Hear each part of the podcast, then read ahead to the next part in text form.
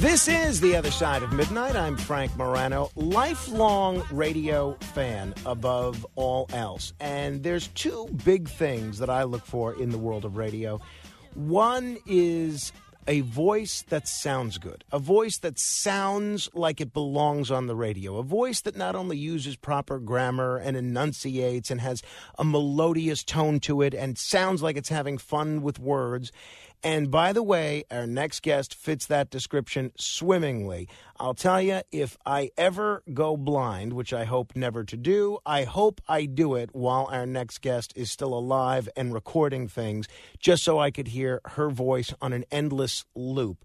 But the much more important thing in the world of radio, as you know, if you're a radio listener, is to actually have something to say. And Valerie Smaldone absolutely has something to say and has for literally decades. She is a legend in the business of radio. She's won just about every award that you can win. She's been a DJ, she's been a talk show host, she's been a voiceover artist, and now she has made this incredible transition, not just to acting, which some of you may know about, but to the world of film production and directing, somebody that I've been a fan of for a long time. Very proud to welcome Valerie Smaldone. Hello, Valerie. Oh, Frank. Oh, Frank. I, I, that is by far the most intriguing introduction I've ever had about should you go blind, you want to make sure I'm still alive to perhaps speak to you. That's right. Okay. Well, it looks like you're taking pretty good care of yourself, so I think I think I'm in good shape in that regard.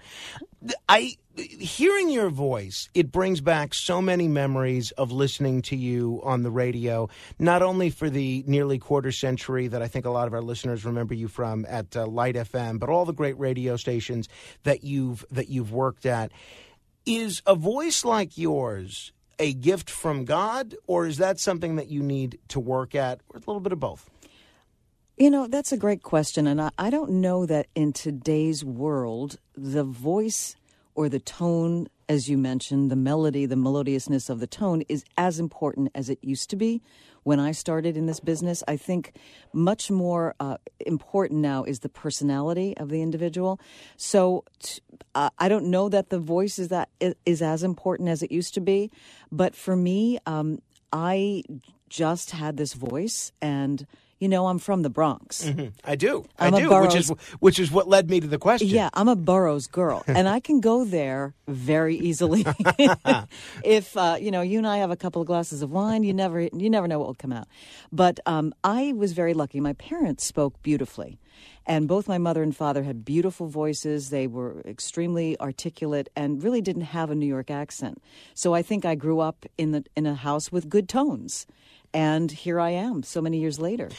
I know that you went to Fordham, and Fordham has one of the best radio stations of any college, probably in the whole country, WFUV. Yes. Were you on the radio at uh, Yeah. WFUV? Oh, yeah, day one. I walked in at the age of 17. I will not tell you the year. And uh, I literally, the first day I was there, and I said, How does this work? What do I, what do, I do? And they said, Well, you have to audition for the announcer's workshop. And I did, and it was then that a, a an elder classman or woman would sort of coach the younger people through. It, it was not a professional station at the time. Now it's uh, part of uh, public radio. And so I walked into the station, I did the audition, and I started to work and learn the business really hands on without classes, without instruction, just doing it. Is that the advice that you'd give to students or people that are looking to break into radio at any age? Is just find an opportunity for you to do it? Yeah, I think, look, there's always great people, there are great coaches and instructors that can help and guide you. But if you have the passion and the desire, in many th- cases in this world, it's a matter of being on the job and learning through mistakes and learning through other people that you look up to. So that was the best instruction I ever had. During your time at Lite FM, it was, I believe, the most listened to radio station in the whole country. Mm-hmm. And it really sort of set a model not only for different stations around the country and the sort of music that they would play, but how they would present that music. In the last few years, we have seen stations all over the country on the FM dial and on satellite kind of come away from that uh, Elite FM model, which is centered around personalities, which is centered around people talking up a record or talking about the music, doing interviews around the records. And we've seen increasingly, particularly in small markets, radio stations moving into more of a voice track direction where there are no people. Essentially, it's a station run by robots. Do you think that's inevitable, or do you think that people are still kind of an essential element of even a music station? Well, that's a cost cutting device, right? The reason that uh, voice tracking came into play was just cheaper to do it that sure. way. And anybody that wants to have a streamlined operation can figure out how to c- uh, cut costs. What do people want? I think, especially in the world that is now far more disconnected than it's ever been, mm in a world that is dealing with so many challenges and turbulence, in a world where we are, you know, committed to a cell phone to have communication, people are yearning for that human connection. And I believe that is always going to prevail and that we'll have to get back to that somehow sooner or later. One of the things that I've always admired about your career, and if people are just uh, tuning in, we're talking with Valerie Smaldone. Uh, you can check out her website at valeriesmaldone.com. A lot of inform- information about what she's doing and about some of the other things that uh, she's done previously. Is that you seem to be able to adapt to sort of not just any broadcast format, but any media format. I remember for a time you were hosting a show on the internet with a, a former 300 uh, pound FBI agent that had gone undercover to infiltrate wow. the mob uh, named Jack Garcia. You now, did your research. Well, I remember it. I was, like I said, I'm a, I'm a fan. I've been following you for decades. And here, the two of you were very much kind of like the odd couple. You have him, he's interested in crime and law enforcement issues. You uh, seem more interested in maybe uh, lifestyle subjects, theater, things of that nature. How do you, and I think this is an important advice not only for people in the media, but in every aspect of life that may find themselves doing things that are a little outside their comfort zone and a little outside their uh, what they've done previously. How do you roll with the punches so well? Any advice for people on how they can adapt to the next challenge that they might be facing at work, in the media, in their personal life, whatever? It's a very personal situation, obviously. Um, I, for me, when I was on the radio for all those years, Frank, uh, to me, I consider that a part time job because it, it was not, you know, nine hours. You're on the air for four or five. There was a little bit of prep. And then I had other time. In fact, in the early years, I was on from seven to midnight. So that was like a night job for me. So I had a whole day mm. to cultivate other talent. So I was doing promos at CBS Network. I was doing a home shopping show. I was doing a voiceover for many other clients. I was running around the city and then I go to work at night. I always felt utilize your day, do as much as you can. It wasn't about making money, it was about stretching myself. And also, I'm a Gemini, so uh, that's just my personality to have to multi track everything I do. Um, I think you have to find your path, right? Everybody has to decide what way they want to navigate their lives. And some people don't want to have a, a multifaceted life. They really mm. like mm. being in a steady position. You know, I had a great job. I could have just done that and nothing else, but that didn't satisfy me. For me personally, I don't know that everybody wants to do more I think we're kindred spirits in that respect because uh, I look at uh, everything you're doing and the, the, kind of the schedule that you're describing, and it sounds a lot like uh, what I wrestle with on a, on a, regular basis. And not, not really wrestle with as a portrait of few words. It's a, a struggle at times, but it's something that I really enjoy doing. Were you acting at that time as well? Always, always, always. So here's the thing: theater, television. This this has been my dilemma. So I started out wanting to act at, at a very young age, and my father, honestly, really geared me to, he loved radio, and he geared me to radio. And he took me, you're too young to remember this, but in Queens, many years ago, there was um, a, a, restaurant called the Broadcasters Inn. Hmm. It was a, a restaurant with a radio station in the middle.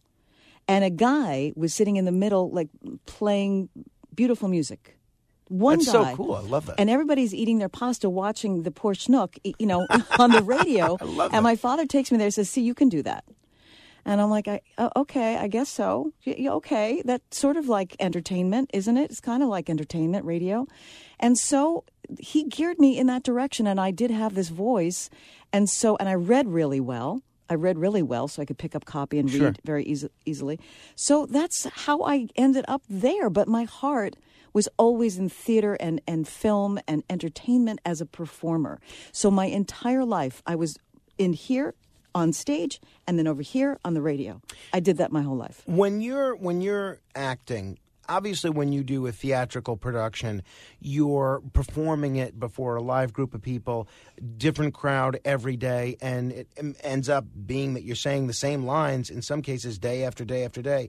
When you're doing television, when you're doing film, it's a very different situation. You don't necessarily get the live and immediate feedback from uh, an, an audience generally, and you're not doing the same line again and again and again. Once the director says print, that's the line you're stuck with. Which do you prefer as an actor? I love theater. I just love theater. I, it, whether you're in a tonight, I just saw MJ for the second time. You know, huge, huge crowds, or a 50 seat house. You're getting the vibe from the people. Every performance is different because of the relationship with the audience, the energy from the audience. Uh, the, the timing is different every night. So that is kind of flying without a net. You know, when you're doing a TV show, you can have your script underneath your, your seat. You know, you can you're going to stop. Mm. You're going to reset. You have time. You don't have time on stage. It is what it is. Once you start, once the lights go down, you're off to the races. And it's that adrenaline rush that is very exciting. I was going to ask you how you you're involved in this film called The Thursday Night Club, which I haven't seen yet, but I'm very much looking forward to. It's on uh, something called PureFlix, which I'm um, going to ask you about in a moment. But I was going to ask you how you made the transition to producing and directing motion pictures from having a background as a voiceover artist and in radio. But it doesn't sound like it was that much of a transition. It sounds like you were always doing everything, and you've kind of just continued doing everything. So I have the experience being in front of the camera as an actor. I've done seven episodic television shows, you know, little parts, but they're nice parts, and I sort of understand the whole the whole way this stuff works. And I also teach and coach and have directed theater, and I direct voice talent. So if you can extrapolate that to a visual medium with the help of your crew, because don't forget, I have an assistant director who's handling the, the, the technical part, the crew people. I have the director of photography who's dealing with all the cameras and the angles. So we're collaborative team. It's not just your director that's doing this. And it was my first film, I will tell you. I was terrified, Frank, to As both a producer and a director? Yes, because I came on first as an executive producer. I'd been working with this company for a few years, and it was uh, we had done some projects together, and I really had stepped up my producing. There was a, an incident where I needed to step into the role of a director because the director we had had a scheduling conflict and had to leave the project, and it was a week before the movie began to shoot Wow. and we had 40 people moving into Connecticut. We had houses booked. We had, you know, people already had their deposits for their their work, and we needed a director. And so it seemed like, well, my co-producers kind of said to me, "Valerie, you have to direct this film." So when you're in that position, essentially, you if you don't find a way to direct, then that's it. You know, there's nobody coming with a parachute to rescue you in the production. How do you know what to do? How do you know about the technical aspect? How do you know about the uh, artistic aspect of directing other actors? Which, even if you've been an actor, is not necessarily something that comes immediately uh, like second nature. How do you know, uh, in terms of what to direct the the editors and the the more technical aspects that many actors may not be familiar with? Where do you begin? Well, I had produced and directed uh, reality videos before. I'm very comfortable in the editing process, to be honest with you. That's where I'm much more comfortable. And I have a vision of where I see the narrative of the film going. What makes sense? What is a continuity issue? What will be impactful to the audience? What hits your heartstrings? So on the editing side, I was comfortable not so much when I walked on the set, and I mm. was really deferential to everybody around me, and I really relied on my coworkers to help me through. But I realized soon enough that you can't be so deferential because you have to have decisions made instantly, and you have to look at a circumstance. And I do have I think I have experience in doing that even in the audio world. Remember, if you're doing audio documentary, it's still a narrative. Mm-hmm. So it's building the narrative for a film. And my motto, not really having done this before, was make this clean, make it simple. Tell the story, tell it from the heart. And that was how I got through it. And then with the help of my assistant director, the director of photography, the experienced producers I worked with, Monty Hobbs and Matthew Shazarex, and Lou Aronica, who is uh, also the scriptwriter. We all collaborated together and made this film. I, I, mean, my name is on it as the director, mm-hmm. but you cannot do this without the collaboration of your team and they were so helpful. We've been talking with uh, Valerie Smaldone. She is the director and the producer of a film called The Thursday Night Club. It is a perfect film, so it seems. I'm going to be checking it out to watch around this time of year, but probably any time of the year. It is uh, currently available for viewing on PureFlix. Here's a trailer to the Thursday Night Club. Dear Lord, we need to have a little talk. We've come to one of my favorite segments of the year our annual Christmas tree lighting. Why does this kind of stuff always happen to me, Kev? Why do people keep bringing up the human factor? If I don't do the internship, I'm going to be painting a lot of walls, maybe for the rest of my life. I really miss you. You're going to see a sign, and that sign is going to point you towards doing something that makes a real difference. It's the reason. Life is a never ending series of choices. So choose to be happy. An important part of kindness is cutting other people some slack. Looks like I have some praying to do, huh? Well, she's in good hands, but your prayers would be appreciated.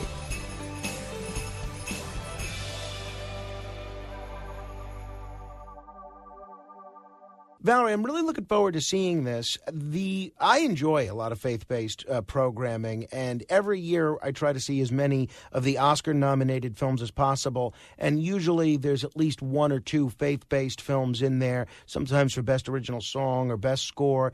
It seems like there's been an explosion in interest in the faith-based in the faith-based film production arena. Is that just my perception, or is that actually the case? There are more channels that are offering it, and I think that this is an important point.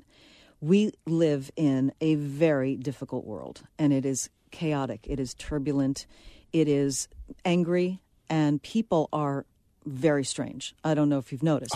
People. you should see the people that are going to call me as soon as you leave. People are very strange in the sense that I think that the pandemic has caused people to become very insulated and fearful. And remember, by being with other people, we got sick, right? That was. Right. That was the pro- used to say the the breath is so important. Now the breath was killing us because we were breathing other people's air and causing problems. So we've been through a really traumatic time. It couldn't be a better time to have films that come back to our values, come back to faith, and even if you don't want to talk about faith, this movie is about kindness. It's about the basic elements of what makes us human. So being I, good to other people. I know it's based on a novella that was very popular, and I think there was also a podcast yes. based on the novella. What's it about? The Thursday Night Club film, it's adapted a little bit differently from the, the novella, is about five college students who are getting ready to graduate. And every Thursday through their college career, these five really close friends would get together and have dinner, potluck dinner. And as they're nearing the end of their college career, one of the uh, five invites her father to come to dinner. Now, this family has always been very, very charitable. And every Christmas, the family gets together and decides on what their Christmas project is going to be to help other people in need or other organizations. And the father comes and sort of challenges the four other students who are very focused on their career. One is going into business and one is becoming an actress. What are you doing for other people? You know, it's not just about you. He challenges them that they're going to see a sign from above that will tell them it's time to do something mm. other than for yourself. And so that's what happens. Uh, there's a tragic circumstance that really causes them to pay attention. And then each of the other people, of the students, finds a sign and they do something beneficial, charitable kind for somebody else. Love this. I can't wait to uh, I can't wait to see this. This is also the film debut of legendary singer Gloria Gaynor, yes, right? Yes. What was she like to work Film with? acting debut. Well, I've worked with Gloria before. That's how I got Gloria. Um, I've interviewed her numerous times. I interviewed her in front of 92nd Street Y in a Hmm. live interview when she had a book out about people's stories of survival. Of course, we know her from I Will Survive.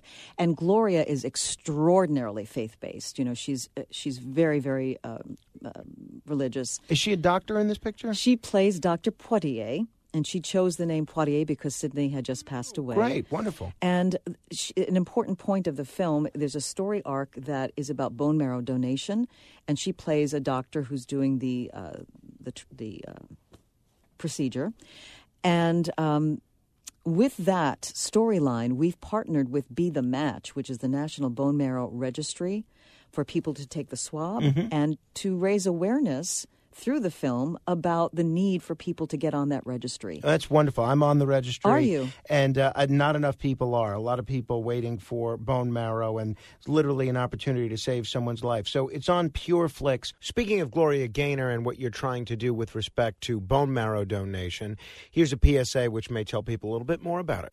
Hi, I'm Gloria Gaynor, and I'm making my film acting debut in The Thursday Night Club, a movie that features a storyline about bone marrow donation. Thousands of patients battling blood cancer, like leukemia and other blood diseases, are searching for a matching donor. It only takes a cheek swab to join the National Donor Program. Visit BeTheMatch.org to learn more and look for the film The Thursday Night Club this fall. What is PureFlix? How can people um, actually go and watch this film, the Pure, Thursday Night Pureflix.com. Now, Pureflix is a is a wholly owned subsidiary of Sony, and um, it is a faith and family channel. So. Uh, if you like that kind of entertainment, I highly recommend you go on. You can take a 14 day free trial or seven days, excuse me, a seven day free trial to see if you like the channel. Thursday Night Club will be on through the holidays. We launched November 1st through the holidays. And then we're picked up by a second distribution source that's going to put us out to a wider audience nationally and internationally. So it will have another Wonderful. another life Great. down well, the you're, road. You're going to have to come back and uh, w- when it's available in that down the road life and uh, talk to us a little bit more about it. You are uh, involved in something called Divine Renovation with uh, one of my favorite people, Erik Estrada. Yes. What's Divine Renovation? Divine. So, two of the producers and I formed a little company together, and we wanted to continue with the idea of how can we do good for other people through content, right? Through the movie is a narrative film; it's it's fiction. What can we do in real life? So, we came up with this idea, Divine Renovation, and Monty Hobbs came up with the great title and the concept of going into a community where people need some kind of home enhancements. We're not doing, you know, I can't hire you to finish kitchen- my basement, No, uh, no. But sometimes the simplest things mean so much to people. So we found people. We found a veteran that was disabled. We found an elderly couple that needed adaptive equipment in their home. Uh, a disabled child. What could we do to make their lives better? So we came in. We did home enhancements, but we also brought them spiritual uplift. Wonderful. So whether it was a music, whether it was ice cream, whether it was food, uh, whether it was a party, we provided not only the enhancements in their home, but the community came together, not for profits came together, and um, businesses. And we shot this in Wilmington, North Carolina. We were so thrilled that so many people in the business community donated in kind items to improve these people's lives. And Erik Estrada That's was so cool. so great to work with. He's delightful, so fun. How can people see this, Divine Renovation? Well, we're in the editing process right now. So it's not- I don't have an outlet yet, but by spring we will have that information for you. That's really neat. So I'm guessing, is your faith a pretty important part of your own life? It has become more so since my mom passed away. I'll be very honest with Sorry. you. Yeah, and um, I've I've decided that I really wanted to go a little bit deeper into that connection and to explore it a little bit more. But overall, this whole idea is really getting back to what makes us human and how can we be good to other people and not angry all the time. This is an angry city. Oh, you know, I don't know if you've noticed. I have, and it's an angry medium. Uh, you should see. I, I could say um, the it's Friday today, and the sky is blue, and uh, half the audience will say I'm the worst person ever, and I'm trying to distort some media narrative, and I'm trying to pass myself How do you feel about as a that? fair. I, well, I'm- I'm it's curious, really- does it hurt you? Uh, you know, it used to much more so, but honestly, now I just find it laughable uh, on, on the radio. I find it much more. Um, you know, we have this little Facebook group of our listeners, and they expressed different uh, comments about the show, different opinions, and I think that's great. Um, it bothers me when someone has a difference of opinion with another listener that they know nothing about, and that's not a public figure, and that's not inviting public criticism, and then all of a sudden, the first reaction to somebody that has a difference of opinion is to just go after that person. a- As if they're their enemy. I I said, "Whoa, you guys disagree over, you know, something silly, Right. or even if it's something significant.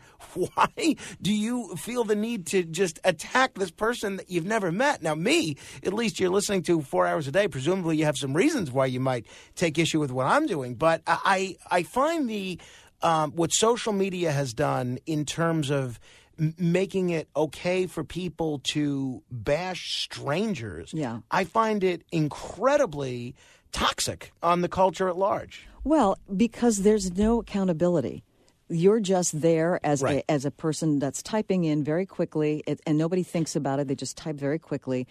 We need to just get together and just be face to face with people and understand the common ground is much more uh, prevalent than that which rips us apart. That's one of the things I worry about a great deal, you know, as a new father with um, youth these days, because I think with so much communication being increasingly done through screens rather than in person, they never really learn what it's like to see the face of someone that gets insulted or Yeah. something along those lines. And I, I think that could lead to a, a coarsening of the, the culture in the long term. But that's a, a, a longer discussion, and hopefully you'll come back and we'll have it. You are uh, going on one of the most popular shows on network television today with one of the best actors, I think, ever, and that's James Spader. You're doing an episode of Blacklist? I am. Yeah, I am shooting it uh, very, very shortly, actually. That's Yeah. pretty neat. Yeah. Look, I I'm pretty typecast because I'm usually a news anchor on these TV shows. This is my seventh episodic TV show. Six out of seven, I played a news anchor. One, I played a lawyer on Blue Bloods once. So you know, I do these little gigs now and again, and they're super fun. I really appreciate it. I appreciate my manager getting me out there, and here I am back being a Gemini again, having a million jobs. Valerie Smaldone, uh, I am a fan. It is so great to have you on the show. I hope now that I know that you uh, don't live too far away and the pandemic's largely over, I hope you'll make visiting our show a regular stop. Oh, you're very kind. Thank you, and congratulations on your new Thank you. Thanks so much.